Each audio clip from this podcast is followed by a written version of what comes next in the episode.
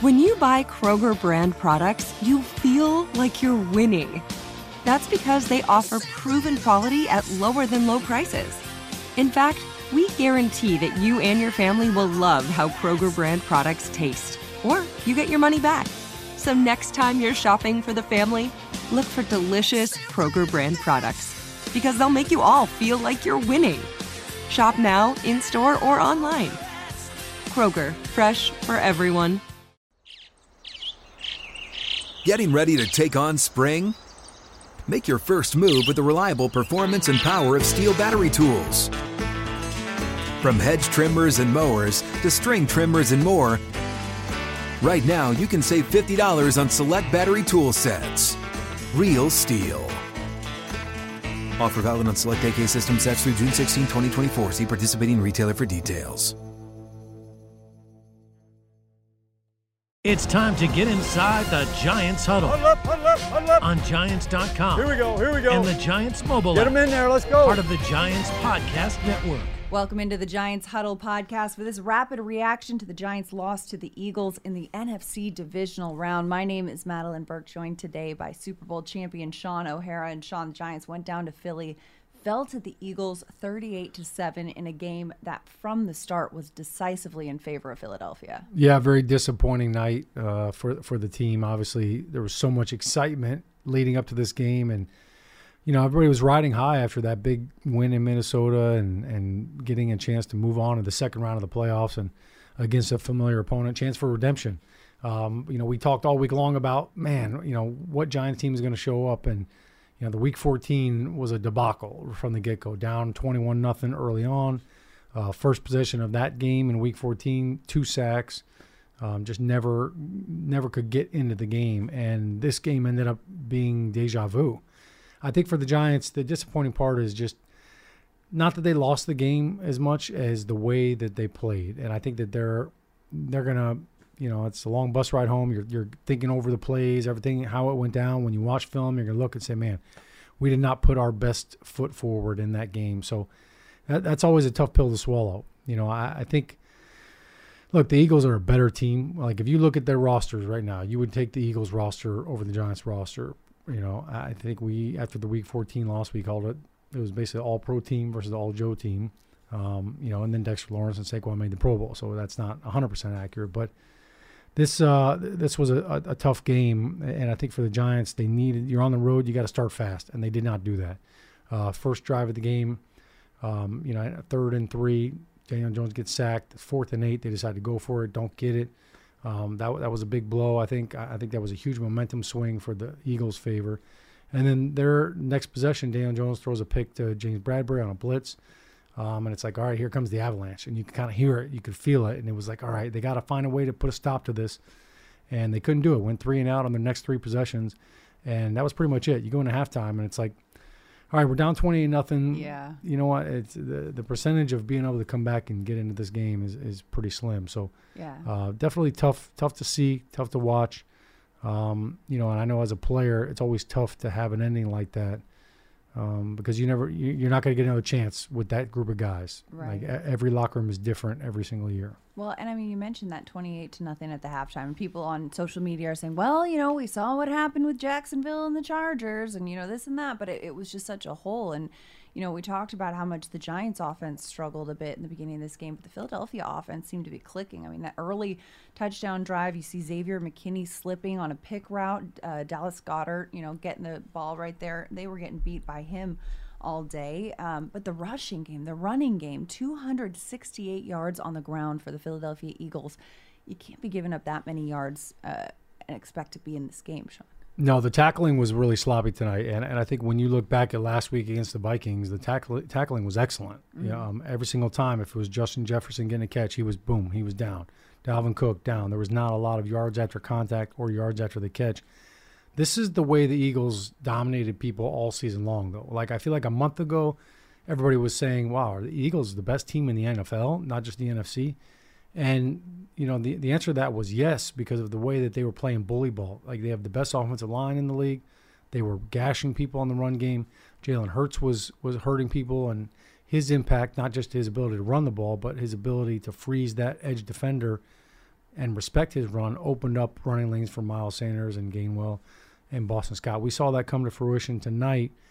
I kind of flashed back to earlier this year. I think they rushed for 300 yards against the Tennessee Titans maybe one week, and then the next week they throw for 360 yards. So they were the most balanced offense all year long. And yet, the last three to four games of the season, they did not look like themselves. So, when you saw that happening to the Eagles and when you saw the Giants playing their best football, you felt like, you know what? This could be a more of an even match, and it didn't turn out to be that way. Yeah, I know. Uh, Jalen Hurts was out with that shoulder injury for a couple of games. We saw Gardner Minshew at the end of the regular season. We saw Gardner Minshew at the end of this game uh, because of how decisively the Eagles were winning. But you mentioned the tackling too. It almost looked to me like the players were so focused on trying to force the ball to come out that they were forgetting to get the guy on the ground first, right? Yeah, it wasn't. You know, it, it didn't look like hey, the first guy that got there, you know, w- was was making any you know, sure tackles and it wasn't stopping the momentum. Um, they just they were more physical. It seemed like they were a little bit faster, one step ahead, uh, you know, on both on offense and defense. Um, you know, the Eagles' defense was suffocating. Uh, you know, watching the offense, it did not feel like Daniel Jones could breathe in that pocket. Every time he dropped back in a five-step drop, it looked like he was avoiding somebody before he even had a chance to even hitch. So that that's no way to to really set your quarterback up for success. Um, you know, certainly Evan Neal had some struggles tonight. He was on the ground way too much. Um, you know, really struggled with the speed rush uh, from Haason Reddick. But the offensive line as a whole, I, I, thought, did not do a great job passing off a lot of the twists that the Eagles were running against them, and that's always one of the hardest things to pass off when you're, you know, you haven't played, um, you know, 35 games together and you don't have that continuity. So uh, they definitely took advantage of that aspect of it. Um, I, I, think it's disappointing for the Giants though to not have the production on third down. That you can't stay on the field. You can't get in a rhythm when you're going three and out. They they converted one third down in the first half, and uh, that really put them behind the eight ball. Yeah, a really tough ending to the season. You know, losing in the playoffs is always a, a, weird feeling. Brian Daboll called it a crash landing after what was a really special team for this 2022 New York Giants football team. And a lot of the guys mentioned it in their post game comments, saying how close and how special this group was. You know, Saquon Barkley talking about how he wants to be a giant for life. Daniel Jones kind of acknowledging that the special group that there was here. But you mentioned it, Shaun, that this is this group is not going to be the same next year because for myriad of reasons. You know, free agency, you know, signing people come and go every year from a team. Uh, how do you begin to process that as as a player, as a you know somebody as a fan? It's tough. Uh, that that's always the ugliest side of the game, the business side of it, and then the finality of it. Hey, you know, we, we were all had our heads. Hey, we win this game, we're going to the NFC Championship game, and you know, you, are thinking Super Bowl or bust. Um, and then you feel like somebody pulled the rug out from underneath you, and now it's like, man, you're going to come in tomorrow, do an exit physical, clean out your locker, and you're going to say goodbye to some guys that you may never you may never see again. Uh, that's always tough. I think it's also, you know, you look at it like you know this this was growing a good growing growth moment for a lot of these players. Um, you know a lot for a lot of these players they never played in a playoff game. So as much as you're disappointed about the fact that all right hey this ended Leonard Williams had never played in a playoff game Saquon Barkley um, you know until last week was his first playoff game same with Daniel Jones. So you kind of look at the season it takes you a couple days to kind of really like okay you know what this was special, and you know this was really unique. This was great that we were able to do this. Nobody, nobody picked the Giants to be in the playoffs when the season started. Um, so, huge accomplishment from that standpoint. Um, I think there's a plenty of things for them to be proud of. Um, you know, there were some big moments this season, some big games. I think the game in London was, was one that they'll all all reflect back on. Like that was a good team building um, experience. You know, I know we played in 2007 in the London game felt the same way. Like that was team bonding. Spent a lot of time together, playing, buses, the hotel. You're kind of in a, um, you know, an, an, an, unknown territory together. So there's a lot of that growth. But you mentioned the chemistry. This team all season long, you could feel it. They cared about each other. They wanted to work. Um, and I think that starts at the top with Brian Daboll. He did a great job bringing these guys together, making it fun, making them enjoy the work. The work look, the work stinks. You know, the work sucks. But if you can have fun doing it together, um, it makes it bearable. And I think that's what this team really did. And of course, every every great team has a great hype man. So I think Sterling Shepard um, stepped up to the plate in that department. Yeah, Sterling Shepard, you know, going down with that season ending injury, a lot of players could look at that and say, wow, okay, this is it. Sterling Shepard was present, was there every day, was wearing custom t shirts with different teammates on it, hyping his teammates up. Uh, the loudest cheerleader you've ever had, and that, that is kind of an incomparable uh, thing to have. And, you know, you mentioned Brian Daboll, incredible first year for the first time head coach, getting his first playoff win as well and just the way that this team was. You know, you see them on the field, off the field, in the locker room, breaking a sweat, playing ping pong against each other, offense and defense, just kind of a lot of camaraderie in this locker room, a really special group. And what was expected out of this group and what was accomplished, I think, you know, Julian Love said after the game, hey, I don't believe in moral victories, but, you know, call it what you want. This was a, you know, positive trajectory for this Giants team and a lot to build off of as we start the era of the Brian Daboll and the GM Joe Schoen and this direction of the organization. I think everybody was looking for progress, right? Can this team make progress from what we saw last year and the year before? The answer to that is absolutely, and I think Brian Daboll has done that. You know, they brought him here to, to bring progress to the team, and can you fix Daniel Jones? Can can you get the most out of him um, can you help him grow into the player that you drafted him sixth overall to be? And I think he answered both those questions. And I think Mike Kafka is a big part of that too. How about Brian Daboll? Get your first time as a head coach, and you have a decision to make. Am I going to be the offensive coordinator, or am I going to hand that over to somebody else? He didn't just hand it over to, you know, a, a coordinator that had done it, that that is that is a veteran of it. He handed it to a guy who had never done that before, Mike Kafka, and I think Mike Kafka did a great job when you look at all the variables and the different receiver rotations that he had, I mean, at one point, I think week seven, there was a different leading receiver every single every single week because guys were dropping like flies. Wan'Dale Robinson's out, Kadarius Toney gets traded, Shepard goes down. Um, you know, even Slayton was in and out a little bit. Um, so that that's tough. That's tough. Daniel Bellinger has the eye injury; he's out. Um, you know, it's tough as an offensive coordinator to try to create all these schemes and plays, and you've got a lot of you know variable changes and a, a lot of guys coming in and out. So I, I, think there's a lot to build on with that. Um, you know, I think this team now, when you look at it, they'll have a chance this offseason to continue to build this roster with guys that fit this scheme and fit what they're doing offensively. Certainly, there are some economic things that have to happen. You know, everybody knows the Giants have been up against the salary cap this whole year, so they're going to need to find a way to massage some of those things. And the two biggest questions are really Daniel Jones and Saquon Barkley. Um, I know they'd love to keep them both.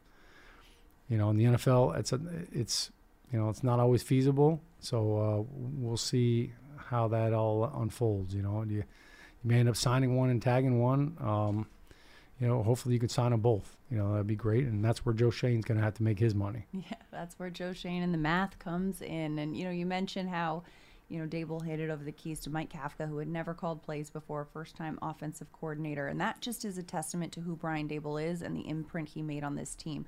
Not just putting his belief in his coaching staff, in Kafka, in Wink Martindale, but also in his players that we saw from week one, calling go for it on fourth down, calling go for two saying to these players, both verbally and by his actions, I believe in you guys. And that is what resonated and that is what really led to so much success on the football field for this 2022 New York Football Giants team. Yeah, I think Brian Daboll did a great job of that. And look, he came into this franchise and this organization with instant credibility. He has three Super Bowl rings that he won um, in, in New England, five yeah. um, as assistant coach. Th- three of them, I think, were in New England. Mm-hmm. He won a national championship down in Alabama. So he's mm-hmm. been to the big dance. He's been to the mountaintop. He's seen that. But then when you bring, you, you see him around the players, and he's saying, "Hey, look, I'm going to create these wrinkles with Saquon. We're, we're running the wildcat. We're doing these trick plays." and lets them have kind of a say in some of that and have stock in some of that. I think it really endears your players to you as a coach. And when players have equity, like they appreciate it more and then and they you know they feel like hey we're a part of the process and you could tell on both sides of the ball that these players felt that. That's a wrap for our rapid reaction. Our last one of the 2022 NFL season. Giants fall to the Eagles 38 to 7 in what they call a crash landing after a special 2022 season. But we will keep you up to date with all the latest on the Giants podcast family network, all of it. Stay tuned to giants.com, Giants social media, all that good stuff to keep up to date with your big blue news in the offseason for the Super Bowl champ Shaun O'Hara. My name is Madelyn Burke. Thanks for listening tonight. We'll see you soon. If a new house is on your wish list in the next five years, grow your savings faster and experience your dreams with an Ohio Homebuyer Plus account from Kemba Financial Credit Union. A savings account specifically designed to save for a new home where you can earn 7% APY, a $500 matching bonus, and a $1,500 mortgage closing cost credit. Learn more at Kemba.org. Offer expires March 31st, 2025. APY equals annual percentage yield. Restrictions apply. NMLS 292230. Equal housing lender. Federally insured by NCUA. Getting ready to take on spring?